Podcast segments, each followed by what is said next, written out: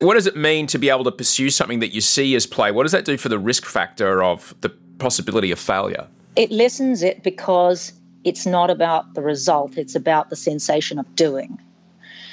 So even now, like I just, you know, started this new show, My Life is Murder. Don't get me wrong. I want it to be successful. I want people to like it. But I already got the juice out of it, you know. Like I've already thoroughly enjoyed every moment. I live for those moments that the camera's rolling between action and cut. That's the whole, it's so rewarding in terms of sensation that uh, I guess I'm just chasing some kind of dragon. That is Lucy Lawless, and this is episode two hundred ninety-four of the Osher Günsberg podcast. The Osher Günsberg podcast.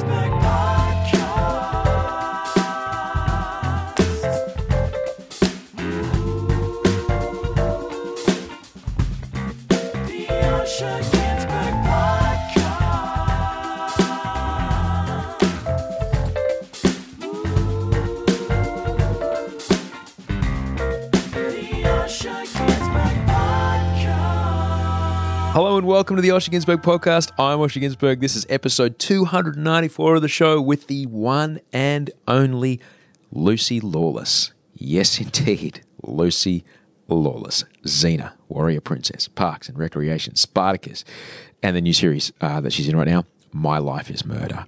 More about Lucy in just a moment. If you're new to the show, welcome. Glad you're here. Uh, I'm Osher. I, I work in television. I make podcasts. And um, I ride a bike. We have a baby not far away. And um, I make this show every single Monday and Friday and have been doing for years now. Uh, what is this show? It's simply a conversation designed to hopefully help you make today a bit better than yesterday. That's it. Something that we'll hear in the next hour and a or so um, will make you think, oh, really? I might just have you consider a different angle on a thing or two. Something that'll hopefully make things a little better for you. That's all we are here to do. Big thank you to everybody that let me know where they're listening to the show every week. It's called a, a podsy, like a selfie, but a podsy. It's what you're looking at when you're listening. Um, you're probably on a phone, so it's simple to do. Just take a photo of what you're looking at right now and send it to me. Send us your email at gmail dot com. A big shout out to Selkie, who listens while she recycles cars. Her, her job is to pick up cars with this massive hydraulic arm and chop them to bits and throw them in a crusher um, to be used again with steel recycling. She's fantastic. Um, and she sends me great photos. And this week, while she was listening to Josh Silberman, my guest, tell me about that one time he accidentally wandered into a Russian mafia den in Moscow, um, as she's listening to that, a suspension spring arm from a van that she was demolishing flung out of the wreckage and smashed straight through the window of her machine. The photos are full on. Thankfully, she's okay, but we're very happy you're safe, Selkie, but thank you so much for sending that in to us. Also, a big thanks to Isabel, who sent us a picture of her and her greyhound, Jed, out for a very cold, quite dark and very early morning walk while listening to the show. And in her words, she wrote, on occasions like this, doing the work feels a little bit harder, but starting the day well helps me make better decisions throughout my day, which makes it worth it. Isabel, Uh, truer words couldn't have been spoken. Thank you so much for sending that stuff to me. Send us your email at gmail dot com. Also, big thanks to everyone that rated, reviewed, and subscribed to the show, wherever you can rate, review, and subscribe to the show. A couple came in through iTunes this week. Thank you for that. Lozzy wrote, awesome stuff. I listen most days of the week during my long commute to work. Well, thanks so much for listening. And to Schwag Dog, who wrote, oh, that's very kind. I think this is saving lives. Raw openness and honesty of Osher's check-ins, particularly nineteenth of July, must be helping people with mental health struggles every day. Wise analogies, funny too. And the Monday interviews are very entertaining and interesting. Interesting. One of the best podcasts around at the moment. Thank you so much. Very, very kind of you to, to write those reviews. It does help us a lot between that and telling someone else about the show. That's really the best possible thing you can do for us. If you do find this show brings you value, that's how you can pay us back. Ryan Reynolds here from Mint Mobile. With the price of just about everything going up during inflation, we thought we'd bring our prices down. So to help us, we brought in a reverse auctioneer, which is apparently a thing. Mint Mobile Unlimited Premium Wireless. How to get thirty, thirty, how to get thirty, how to get twenty, twenty, twenty, how to get twenty, twenty, how to get fifteen, fifteen, fifteen, fifteen, just fifteen bucks a month? Sold! Give it a try at mintmobile.com slash switch. forty-five dollars up front for three months plus taxes and fees. Promo rate for new customers for limited time. Unlimited more than forty gigabytes per month. Slows full terms at mint mobile dot com. Even on a budget, quality is non-negotiable. That's why Quince is the place to score high-end essentials at fifty to eighty percent less than similar brands. Get your hands on buttery soft cashmere sweaters from just sixty bucks, Italian leather jackets, and so much more. And the best part about Quince, they exclusively partner with factories committed to safe, ethical, and responsible manufacturing. Elevate your style without the elevated price tag with Quince. Go to quince.com slash upgrade for free shipping and three sixty-five day returns. There's never been a faster or easier way to start your weight loss journey than with PlushCare. PlushCare accepts most insurance plans and gives you online access to board-certified physicians who can prescribe F D A-approved weight loss medications like Wegovy and ZepBound for those who qualify. Take charge of your health and speak with a board-certified physician about a weight loss plan that's right for you. Get started today at plushcare.com slash weight loss. That's plushcare.com slash weight loss. Plushcare.com slash weight loss. So let me tell you about my guest today. Lucy Lawless is an internationally known actress from New Zealand who shot to worldwide stardom as Xena, Warrior Princess, in nineteen ninety-five. Then she went on to do Spartacus, many seasons of that, and Ash versus. Evil Dead, and and that one really excellent episode of Flight of the Conchords. She's done so much stuff. She's a very hardworking person. And Lucy's currently in the new series My Life is Murder, which is on ten here in Australia. Lucy's story is one that I found so inspiring because she's someone who's got this unshakable drive to pursue what she essentially defines as play. And that's allowed her to build an incredible life that's not only very satisfying to her, but one that is, by design, so authentic, she connects naturally to millions of people around the world whenever she's on screen. Her work ethic, her spirit of adventure, her willingness to take a chance, all these things just left me, really, once I got off the Skype call with her, I was just chomping at the bit to get on with stuff. I really was. I can't wait for you to hear this. We caught up via Skype. Uh, she was in New York City the other week, so we caught up that way. Uh, so thanks for understanding the audio ambience that comes with a Skype call to another country. So enjoy this conversation with the one and only Lucy Lawless. I'm really grateful to, to speak with you today. I've got to tell you, Lucy, I've had I've recorded over three hundred episodes of this show. Uh-huh. I've never interviewed someone who has the same birthday as me. Ah, well, Elle McPherson. Not interviewed her yet. You, me, and Elle McPherson. We should have a party. I know. I know that my, my mum was um, doing her best to make sure that I wasn't an April Fool baby. Well, you, you're a twenty-ninth, are you? twenty-ninth of March. The reason I ask is that for the longest time I thought it was the twenty-eighth because my mother had so many children who couldn't keep it all straight. And um, so I wasn't sure if you were reading old news or new news. No, no. So, yeah, twenty-nine. March, March, March, March twenty-ninth. Um, so, yeah, it's uh, it's exciting. Happy nearly half birthday. We're nearly there. We're nearly there. Well, I'm grateful. I'm grateful to speak with you. I'm very grateful you made time time for this today. Um, it's uh, you, you've had such an extraordinary career, and you're you're such a inspiration to so many people. It's um, you know, and in getting ready for this, I I, I found out so much about you that I was just super surprised to unravel and super surprised to discover. So I'm sure huh. I'm not alone in a lot of that, Lucy. Wow, what, was, what was surprising? What was surprising? That you worked uh, on a station as a jackaroo. Uh, do you know what? I think some really mischievous, hilarious person is putting junk in my Wikipedia, which is so hilarious to me. And um, I get more interesting all the time. That's not actually true, nor was my grandfather a convict, which somebody else asked about the other day. That's fantastic. so, so whatever imp has got the uh, password to the Wikipedia page um, is putting in some juicy little factoids, which are not factual at all, and um, I think that's great. Well, let's put a call out. What would you like to be on your Wikipedia page? What kind of other jobs would you like to have had, Lucy?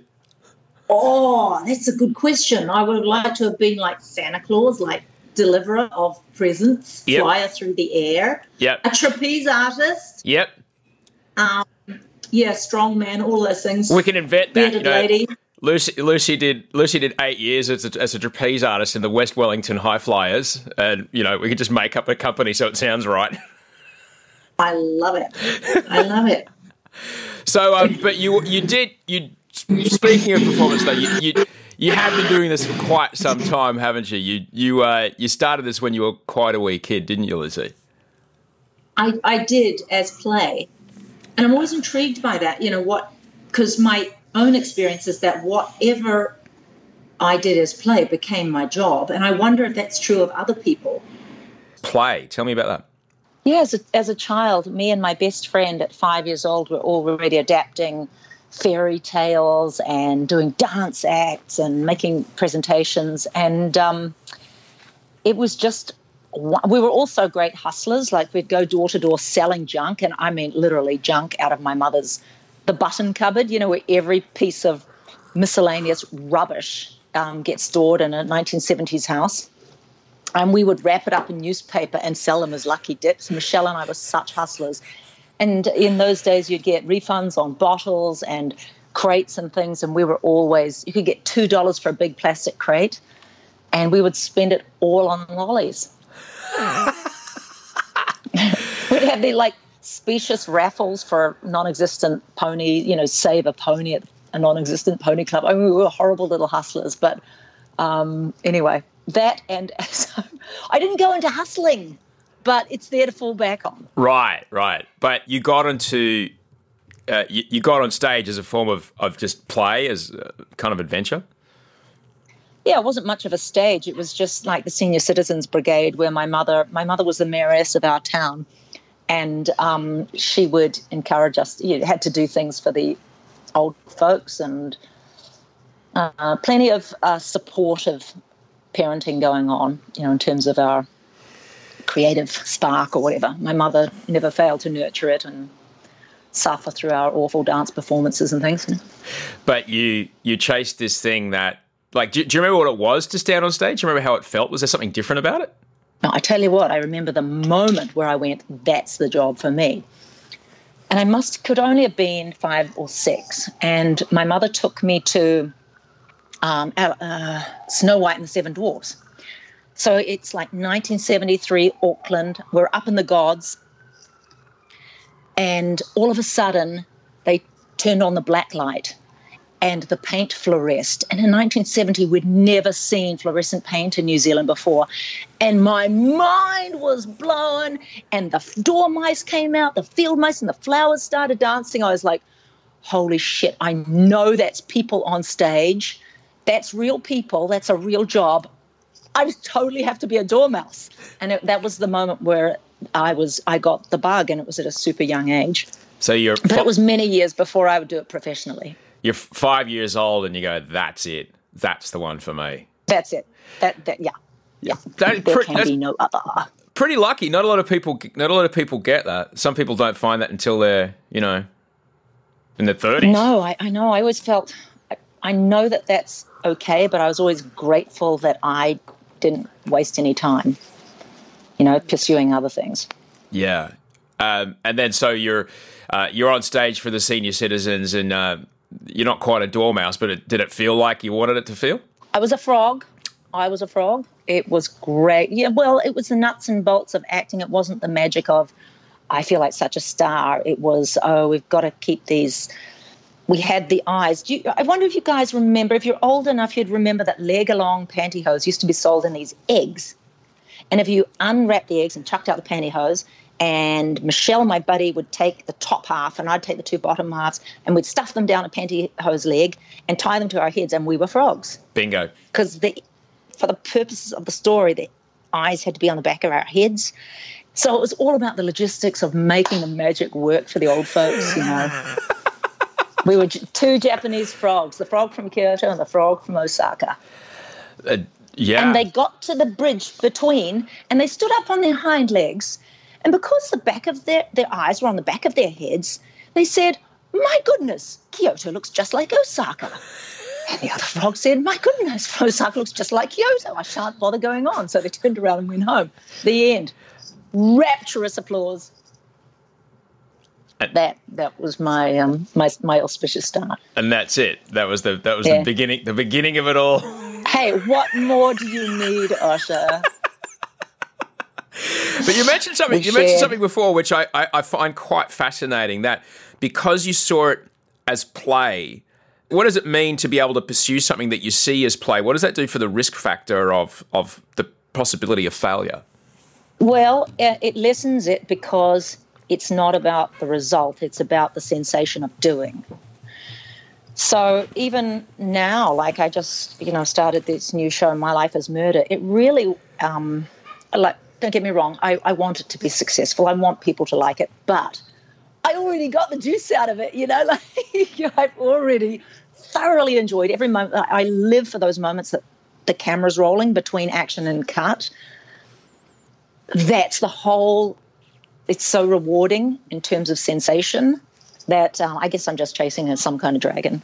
Well, that's not, I'm sure that, you know, I'm sure Kelly Slater, you know, doesn't like sitting on the, all those planes and schlepping on all those vans and living in those little demountables on the side of a, you know, Indonesian reef break for the eight seconds that he spends in a tube. I bet he does. But it's that moment, you know?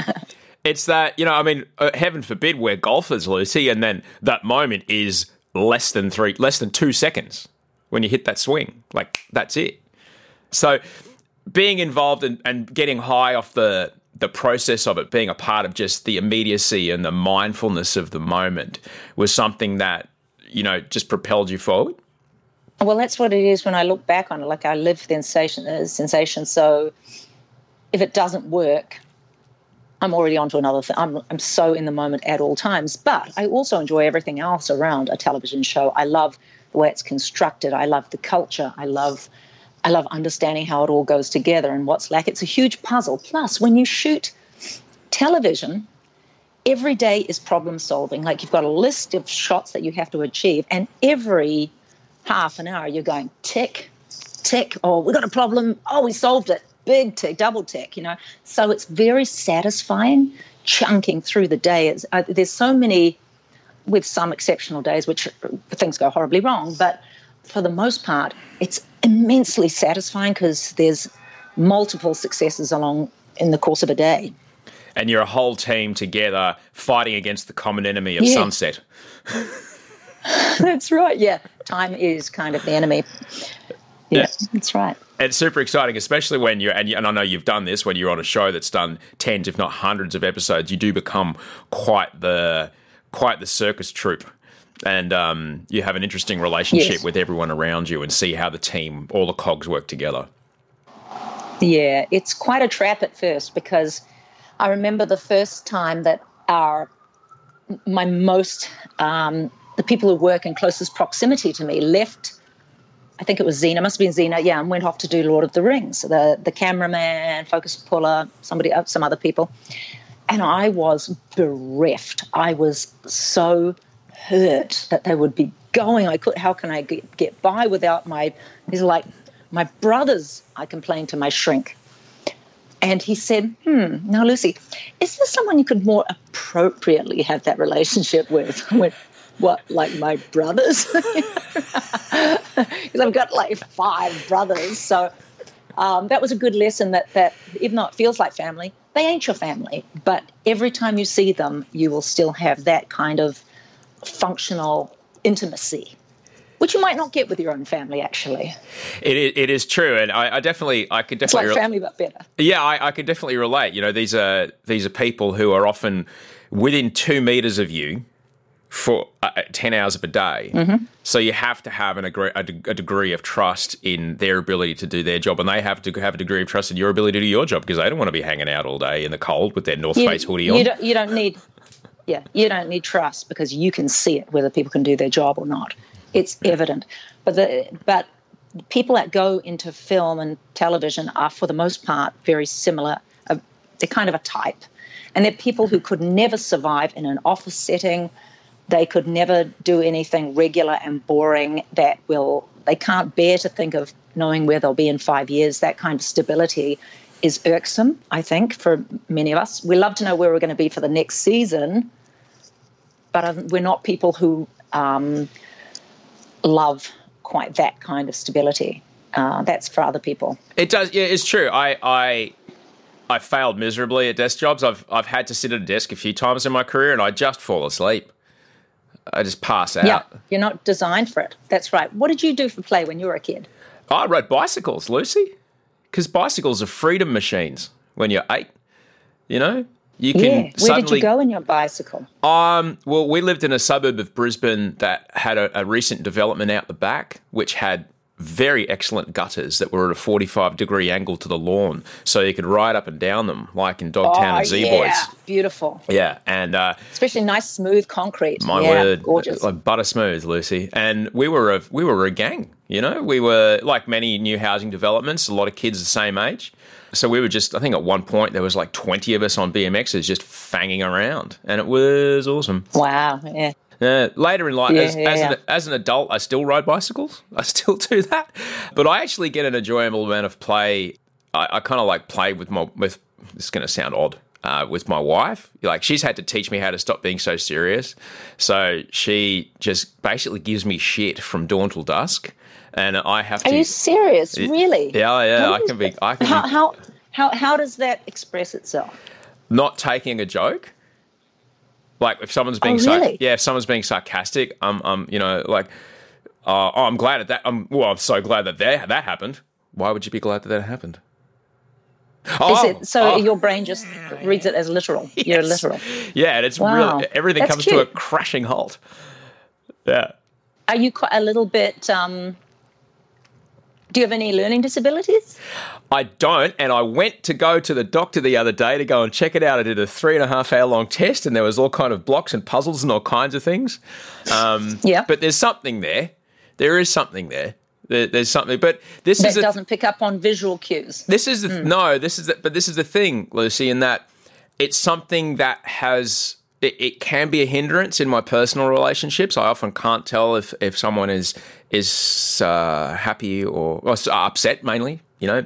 Um, however... That is amazing, right. Uh, however, what it, it does, this is also a thing, you know, it's it's part of a symptom that comes with the... Uh, I've been diagnosed with obsessive-compulsive disorder, so I have this extraordinary ability to just, like, hyper-focus as well, and it's yeah. certainly helped my career. It's handy for some, certain things.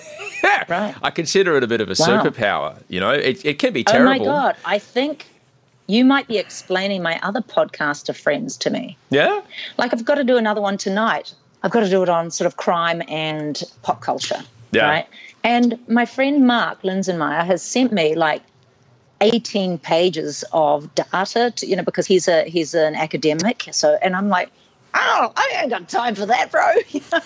But to him, that's a perfectly reasonable request that I, I, you know, read a couple of textbooks about whatever the hell, crime and pop culture. Good Lord. But, uh, yeah, never going to happen. Right. I just speak from the gut. Oh, well, that, look, that is, that is important. Yeah, it, it's it's it's interesting. Sometimes it's quite tough. You know, sometimes, w- certainly when that machine turns in on itself, it can be very, very damaging and um, has caused me a lot of... Really? Ish- yeah, it's cool. I've, I've gotten into a lot of trouble in the past and I was on a lot of meds for a while. I got really sick. And uh-huh. uh, to be honest with you, Lucy, we're about, we're at week thirty-four in one day today. So we're... Of what? Of, uh, well, that in, I'm in an office that's about to be a baby room. So we're... pretty close to uh oh yeah. How marvelous. Yeah, but we've got uh, or- okay, so do you want to hear my little thing that I always wish that people would tell me when I was expecting a baby? Please do. Okay, that labor, it's not all pain, you know, that the the um contraction will come and it'll mount and it'll go back down. In between contractions you are utterly one thousand percent yourself. There is no pain, there is no nothing, you know, so you can cope with it. And because look at all these bastards on the motorway. Every, almost every one of them came out, you know, through contractions. It's a natural physiological event. And if anything deviates from the norm, you know, if you're having it at home or in the hospital, they bang you in hospital. It's all, you know, you have all those things in place. But when I... was expecting my first child and I was slightly freaked out and I was nineteen. And I watched this woman on C N N, and it must have been the end of nineteen eighty-seven, this woman in Africa, there was nine feet of flood raging beneath her. She was stuck in the crook of a tree with a helicopter over filming as she gave birth in a freaking tree. And that baby is today thirty-one years old. And it just taught me, it's like, you know what, if that woman can do this in a tree with a freaking helicopter bearing down on her, filming her, with all that water, it's like, we're okay. We're going to be okay. And um, it's, yeah, remember, natural physiological event. And a woman's body is so brilliant because after you have the baby, the minute you start breastfeeding, it sends a message from the breast to your brain to the womb to start shrinking down, and you feel this wah, wah, wah, as it goes from being like the biggest muscle, bigger than your glutes, they can push a baby out, to being, you know, a tiny sad little fruit, a deflated balloon. But it must, that breastfeeding um, impulse starts this process. A woman's body is freaking amazing. I absolutely really agree. Astonishing. I, I absolutely concur. Mm. Audrey, she was a little older than you, but she had her first quite young as well. So we mm-hmm. have we have a fifteen and a half year old here as well. Awesome. She's been through it. That's great. Yes. Yeah. And uh, in the words of my Still. friend Yumi Steins, vaginas are magical things. Oh, they're magical. They really they are magical. Really are. I think, you know, I think, you know, similarly, you know, to talk about this frankly, Lucy, similarly growing up, but I used to be a roadie a long time ago, so I was around blokey men who had, well, let's just say, interesting relationships with the female species. And, you know, you hear all the jokes about what happens to a woman's body after childbirth and stuff like that. And in my experience, I have found none of that to be true, Lucy.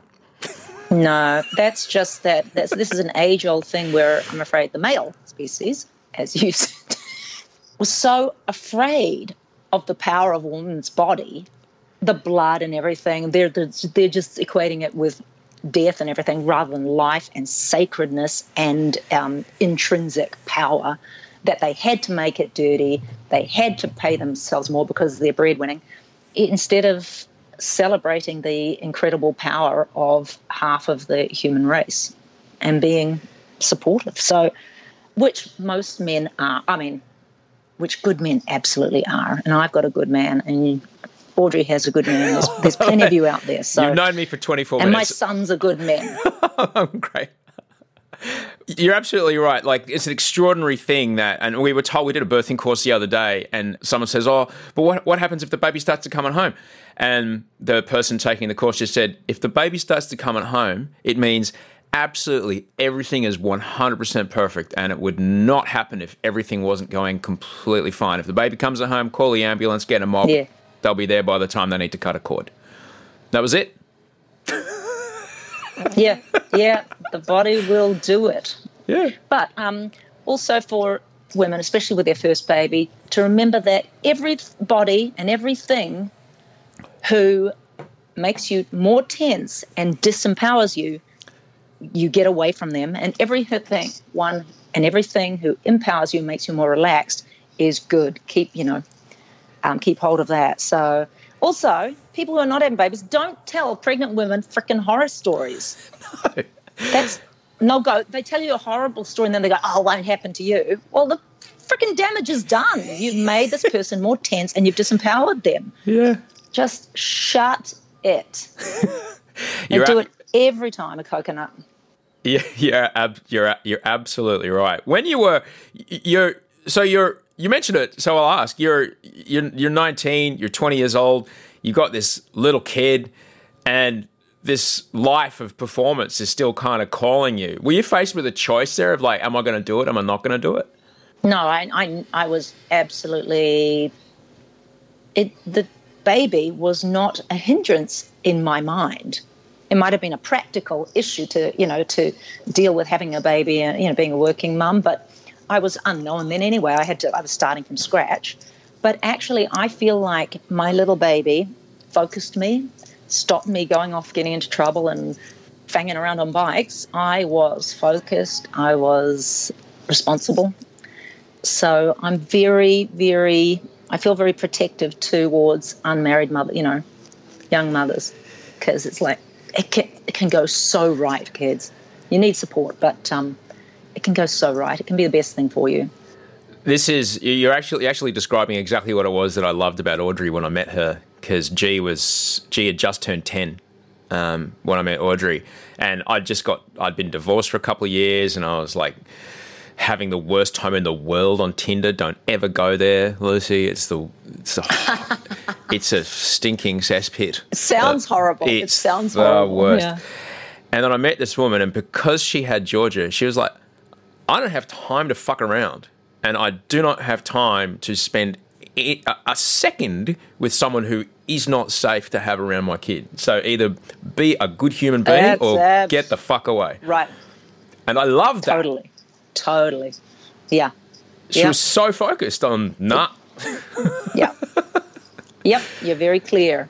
Mm-hmm. Yeah. It was. Great. Yeah. It was. It was abs- absolutely killer. But with this kid now, now you see, here's the thing. I'm I'm going off, you know, as you've mentioned, you know, somewhat dubious information. Um, did yeah. you take? Because now I just have to frame my questions in a way, Lucy. Um, yeah. Did Did you see this acting thing and going, you know what? If I'm going to do this, I'm going to have to upskill. Um, am I going to be able to upskill here in New Zealand? Did you take a journey overseas? No, ah. uh, I did actually. I went to drama school in Vancouver, but that was not working. No, the job came to me, and it came to me in a strange way where somebody else who had been training for it declined to come down to New Zealand at the last minute, and it fell to me. I was just – they tried to get five other actresses to come down from L A, and um, because it was still an untested series, it had never been to air, they all turned it down because they wanted to score a big series, and I got the gig. So it was just incredible serendipity, and the rest is history. So we're talking about how you got the role on Xena. Of Xena, right. That's before it was a series. It was a three-episode arc on Hercules, which had never been seen before. So, you know, it wasn't like they were coming down for a, a, a shot, a, a three-episode arc on a known success. Yeah. They just blanket turned it down, and I thanked them for it. And while Peter Jackson was a thing, it wasn't quite yet Lord of the Rings style. New Zealand's the hub of the world of, you know. Yeah. Yeah. When did he make Bad Taste? I feel like uh, that was kind of around that time. Well, he made it over five years on weekends. Oh, Bad Taste. Oh, yeah. yeah. Well, yeah. Bless him. Yeah. Mm, was, I, it was my favourite story is that his lead yeah. actor had to keep that stubble for five and that and that they ran out of That's money funny. And you can see when they went and got more money from the New Zealand Film Commission, then they're blowing up sheep with bazookas like in the last act. It's such a fantastic film. I, I was such a massive Peter Jackson. I was in a band named after a Peter Jackson film after his film Meet the Feebles. Um, so I was oh, yeah, yeah th- that and Brain Dead and all that kind of stuff. So yes, there was films of great note being made in New Zealand, but as far far as, you know, the this is where billions of dollars are being made or, you know, hundreds of episodes of T V yeah. is being made, it was like at that point, yeah. it's eleven hours from Los Angeles on the other side of the world. Why do I want to go? Right, and we didn't have, the industry wasn't mature enough, and that was really Rob's doing, bringing his productions down here was the really the cradle or a crucible for a lot of the creative talent where they got to upskill and then branch off and go off to Lord of the Rings. What had you been, because, I mean, like anyone, in anyone's career, there's no clear path. There's just, like, there's a bunch of people doing the Rocky Four workout montage, just being as, as ready as possible, and then when the opportunity comes, they just dive through the window like Trinity in the first shot of The Matrix. What were you doing right before that phone call? What were you doing to, to be as ready as you could be? Well, actually, I was on holiday with my little girl and her dad. We were camping. However, I was always doing classes and um, always I was doing everything I possibly could all the time, just creating, singing. You've got to stay sort of match fit. Unfortunately, acting is the sort of thing, if you don't keep up classes, it's almost like going to the gym, you lose it. And we have brought in uh, Rob, who I mentioned before is my husband and a tremendous exec producer. We've brought in people that we really loved working with, so talented from long ago, and they haven't been working in a while. So we're like, where the hell are they? They're, you know, they're a fresh face again. We get them in, we go, oh my gosh, that's it's so disappointing because we know we know they're great, but you got to hone your skills all the time. So you, even though work wasn't coming, you were staying match fit. Oh, you simply must. And I was still learning. You know, I'm still, well, I'm still learning. But um, you do scene study classes and you, oh, try to keep your photos and your showreel and things up to date, so you're always producing your own little things. That's how it starts, and and and then one day you won't need it because you'll have proper material. But everybody starts out doing it for themselves. Nothing wrong with that. And you know what? That's that. I think that's important. Is that if nobody else is giving you a chance, you're pursuing it anyway, because of the list of things that you could do in life, one to ten is acting. If you've got something number two, three, or four that isn't just acting, go do that, because you will not have the um, staying power for the world of no that's coming at you. Yeah. Many of us have those stubborn pounds that seem impossible to lose, no matter how good we eat or how hard we work out. My solution is PlushCare. PlushCare is a leading telehealth provider with doctors who are there for you day and night to partner with you in your weight loss journey. They can prescribe F D A-approved weight loss medications like Wegovy and ZepBound for those who qualify. Plus, they accept most insurance plans. To get started, visit plushcare.com slash weight loss. That's plushcare.com slash weight loss. It was fairly obvious for us to see in Australia what that extraordinary volume of work did for the New Zealand film industry, having hundreds of episodes of both Hercules and, and Xena, creating this standing army of just weaponized television, as you mentioned, get it done in a day, cut, moving on, cut, moving on, cut, moving on, all day, all day, just creates this this yeah. extraordinary skill set and this industry who then go on to to go on the world and go, this is easy. I've just done ten weeks of twelve-hour days, you know, yeah. battling light in New Zealand. I can or, do this. Or twelve years and the rain and everything. And we know you know how to do it, and you're um, ingenious because you don't have much money, but you've never had money, so you do everything with a bit of number eight wire and a piece of string, you know. So that ingenuity is important. And, um, uh, yeah. But we're all there, aren't we? There's never enough money to do anything or time. So you just have to, you got to play it like jazz, man, improvise. I love it. I think that the world is like that now, yeah. I do have uh, I do have only one, uh, well, I have two Xena fan questions from me personally. The first one is... Do you remember the day that you met Bruce Campbell for the first time? Yes. Tell me about it, please. Um, the man who would later become my husband set me up with Bruce to we go went and did a walk across the. Um, there's this big area that's been walled off now. Uh, it's kind of a causeway, a big pipe or something. Like you can walk across this pipe across the mud flats, the tidal area in Auckland, close to where I now live, and sent me off on this walk with Bruce Campbell. I'm like, why is he sending me off on a walk with his old mate? And it was supposed to be like um, him teaching me how to be a good star. You know, the responsibility, if you're responsible for morale on set, you're, respons- you're going to work like a dog, you don't get to complain, you da-da-da-da-da-da.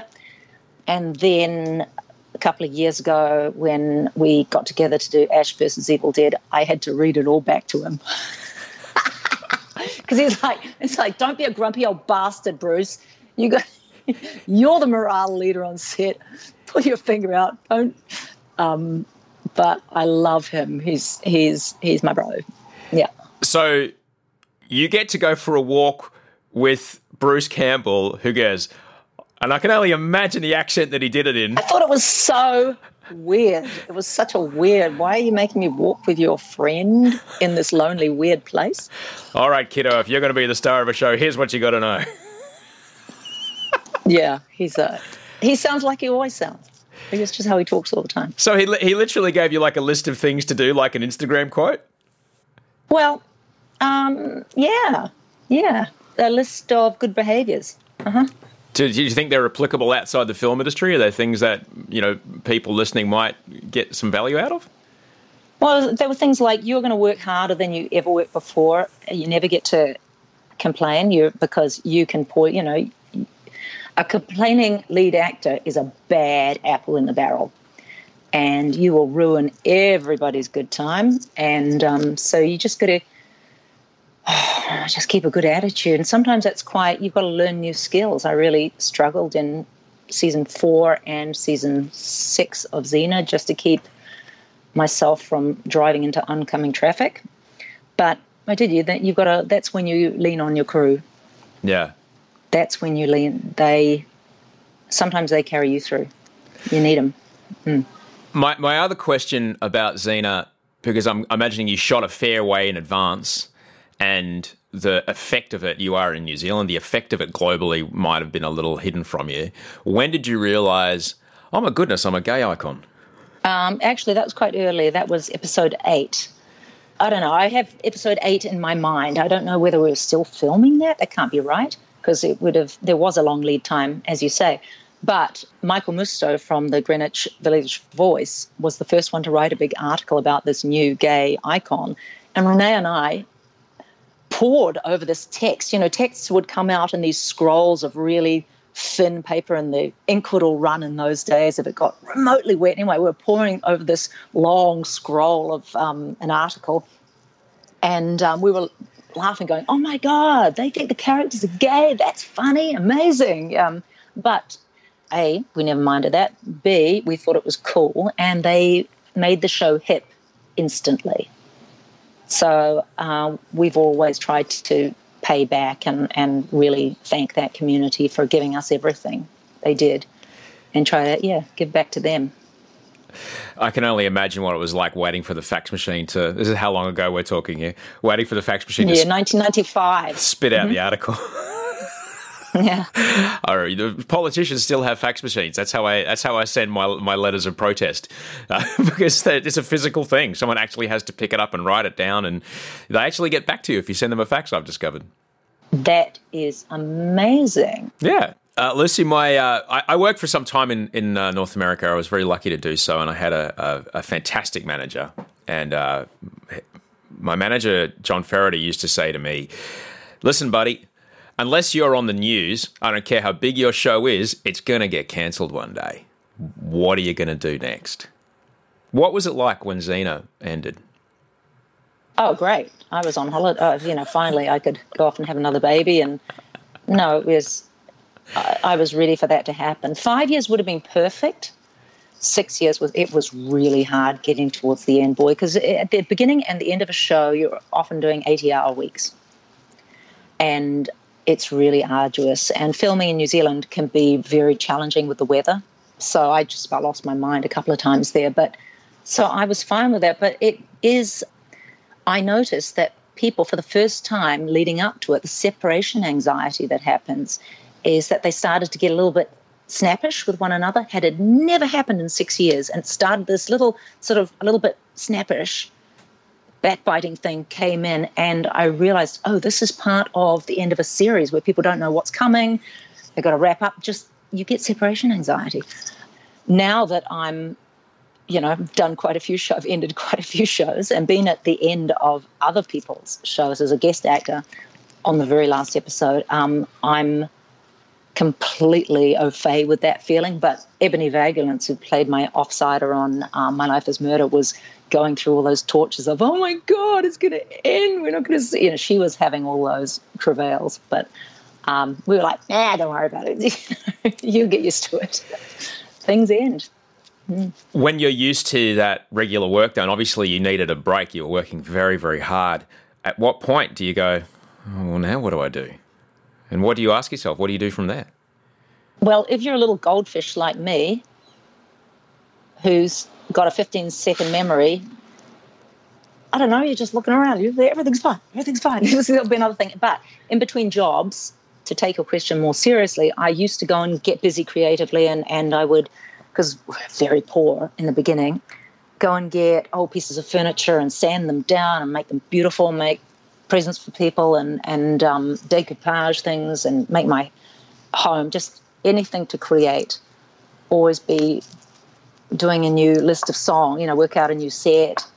It's easier when you have thirty years of friends in the business to connect with on that level. But there's always a play you can be rehearsing. There's always, even auditioning for young actors, auditioning is the same thing as doing acting class. Stay match fit. It's very important.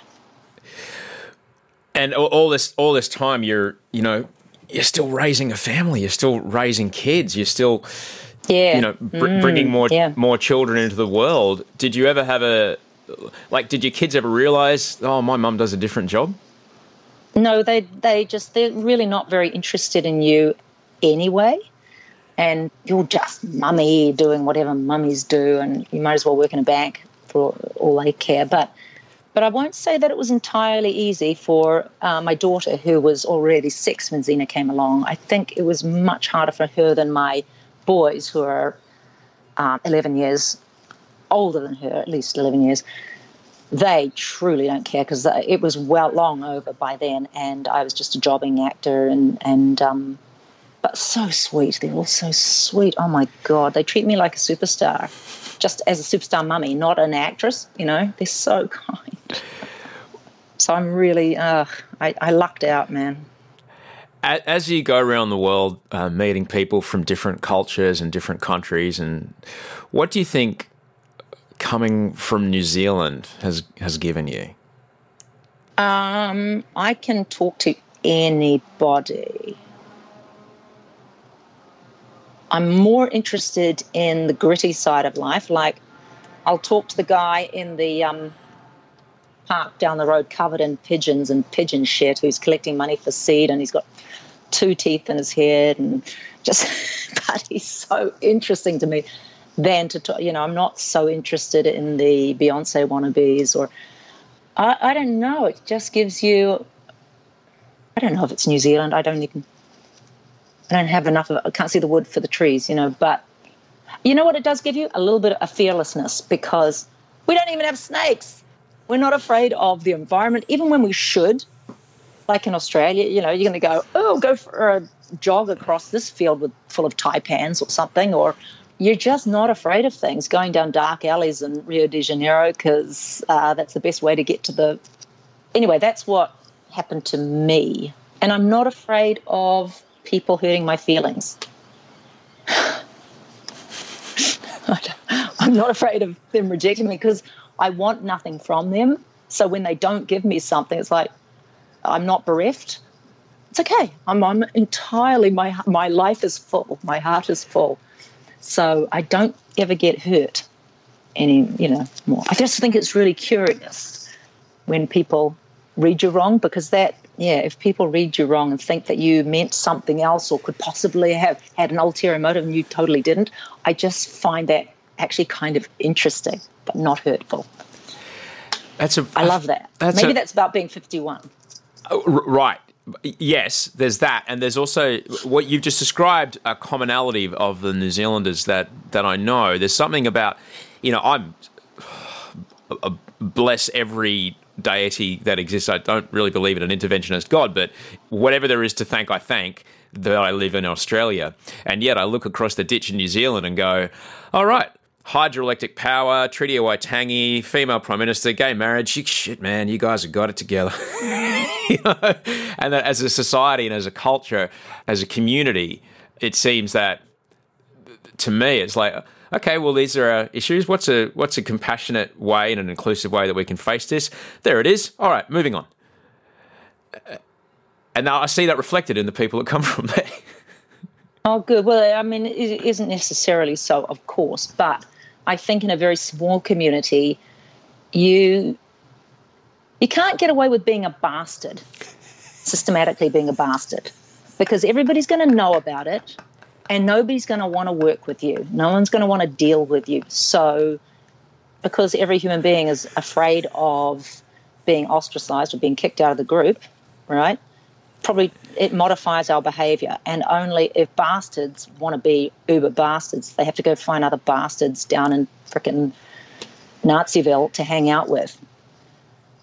But for the most part, they are not really welcome generally. And we feel very much part of Polynesia. You know, Maori, Polynesian, uh, Pacific Island people, um, especially in the north, are part, uh, a huge proportion of our schools. You can't get away with not knowing them. And when you know people, it's very hard to hate them. You can't maintain that all people with such and such a colour, hair, eyes, skin, whatever, are um, beneath me. Just it would be a big effort. You're always going to like somebody. Yeah, you make you make a you make a very good a very good point about the pressure of a, a tight and intimate community, and that once you you know you you, you just can't get away with it, because otherwise no, because your your mother's going to hear. No. There's two degrees of separation in New Zealand, or at least there were when I was growing up, and um, your mother is going to hear if yeah. you diddled somebody. Meaning by that I mean defraud somebody, or the other kind. Um, everybody's going to know. And yeah. um, you will get short shrift. You will be shunned. Yeah. No mammals want that. No. And it is interesting how that now that we have this uh, technological ability to, like, you could do that. You could be the one bastard in the community and then yet be the head of some online Facebook group with three hundred people who will go, yeah. And so you feel, now you feel this empowerment now that we've, We yeah. have a way to bypass that social penalty that you pay for being horrible to people face to face. You're right. Yep. Especially not even using your real name. You're absolutely right. This is this is true, mm-hmm. um, which I'm sure as a public figure you would have to deal with a fair bit. Oh, you mean opprobrium coming from Twitter or something? Yeah, yeah, yeah. Yeah, I have in the past, but you know what? It gets kind of exciting after a while. Yeah? Wow. Because you just get in this little fight mode. I remember when I go off about gun control in here in America, oh, that brings out the crazies. Nothing brings out the rage in gun lovers like somebody challenging them about, you know, there is no reason to have semi-automatics in an urban environment. Fuck you. You just want to turn people into smithereens if they frighten you. But they want to be able to not only have one, they want to have a, a thousand of them. I've actually got a very good friend in Louisiana who is a judge, and he might actually need protection, you know, a judge. But he's got dozens of weapons in his house, and he just enjoys it. And he's a real, he got very angry, you know, very shirty with me when I was, I was like, oh, it's a cancer. It's fighting words, boy. Well, there's one thing, you know, farmers do farmers do need them. There's lot, there's people who do need them. Hunters need them. We need them for, um, you know, pest protection, protection of native species. We need all kinds of things, uh, guns for certain things, but we really don't need them in cities. And there's plenty of cities around the world who get by just fine without guns. And our burglars, we got, we got robbed at our house before we had dogs.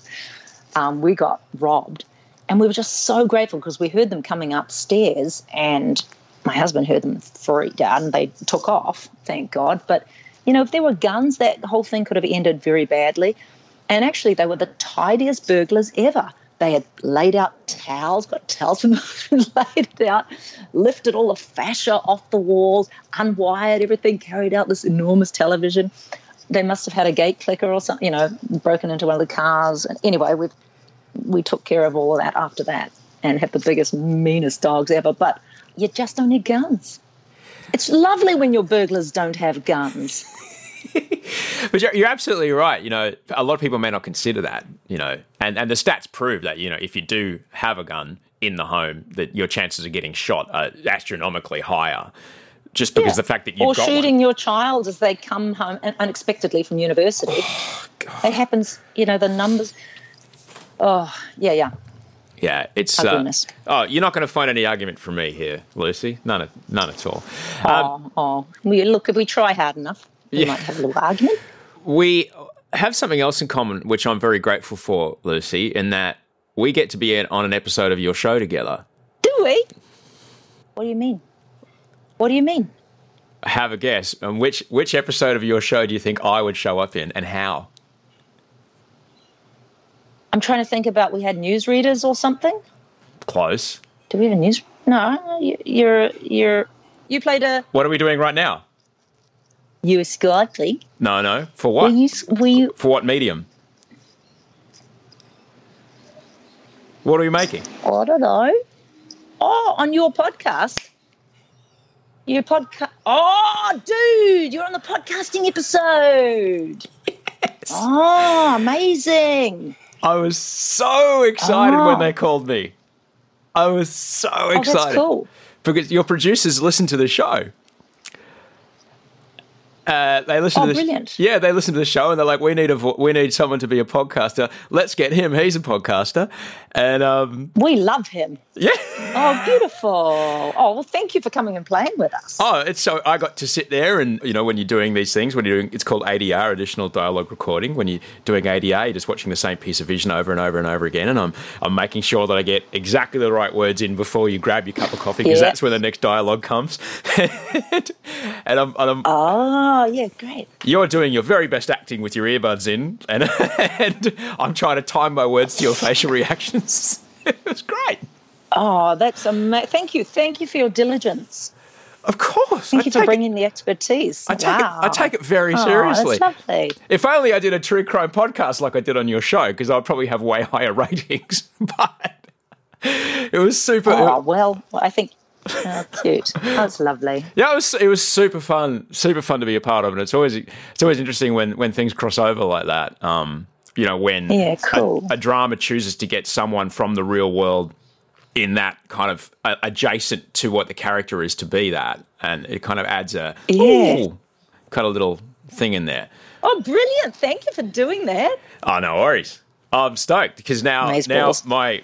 I don't know how I M D B rankings work, but now because I'm associated with you and a show, I don't know what's going to happen. Oh, a skyrocket, skyrocket. Skyrocket.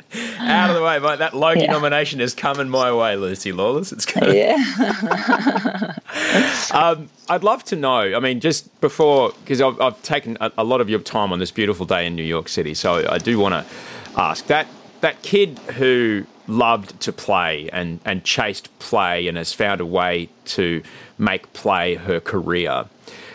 What do you think she'd say if she looked forward and saw you sitting there in New York City with the life you've got now? Oh, well, I would have been pleased as punch, but also at some point I would have thought, well, this is a natural trajectory. I would have gone, oh, yeah, that's about right. Like I was so ignorant of how... how, how um, how many happy accidents have to happen. But that's that thing, like nothing succeeds like preparation. Uh, yeah, you just work jolly hard and, and be ready to spot opportunity when it comes your way. Work jolly hard. And then work jolly hard some more. I mean, the the, the work does not ever stop. It, it's always going to be hard. Yeah. Maybe not the acting will be the least least of it, but the early mornings and the, it doesn't matter, whatever your form of play is, there's a lot of sweat that goes into the getting the the moments on screen, you know. You do.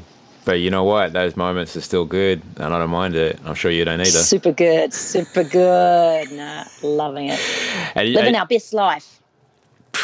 Lucy Lawless, you are nothing but uh, a superstar. You're a total pro. Um, thank oh, you so much for thanks, your time mate. today. You're the best.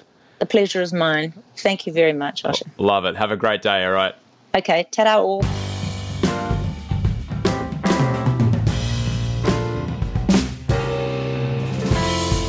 That was Lucy Lawless. Thank you so much for listening to the show, and thank you everyone that helped make this show happen across oceans and time zones and all kinds of things. Rachel Barrett, my show producer, couldn't make this show without her. Andy Maher, my audio producer who cut it all together. Mike Mills, also known as Toe Hider, who made all the great music that happened today. Thank you so much for listening. If you do need anything through the week, send us your email at gmail dot com. I'm at your service. Have a fantastic week. I'll talk to you Friday. Until then, sleep well and dream of beautiful things.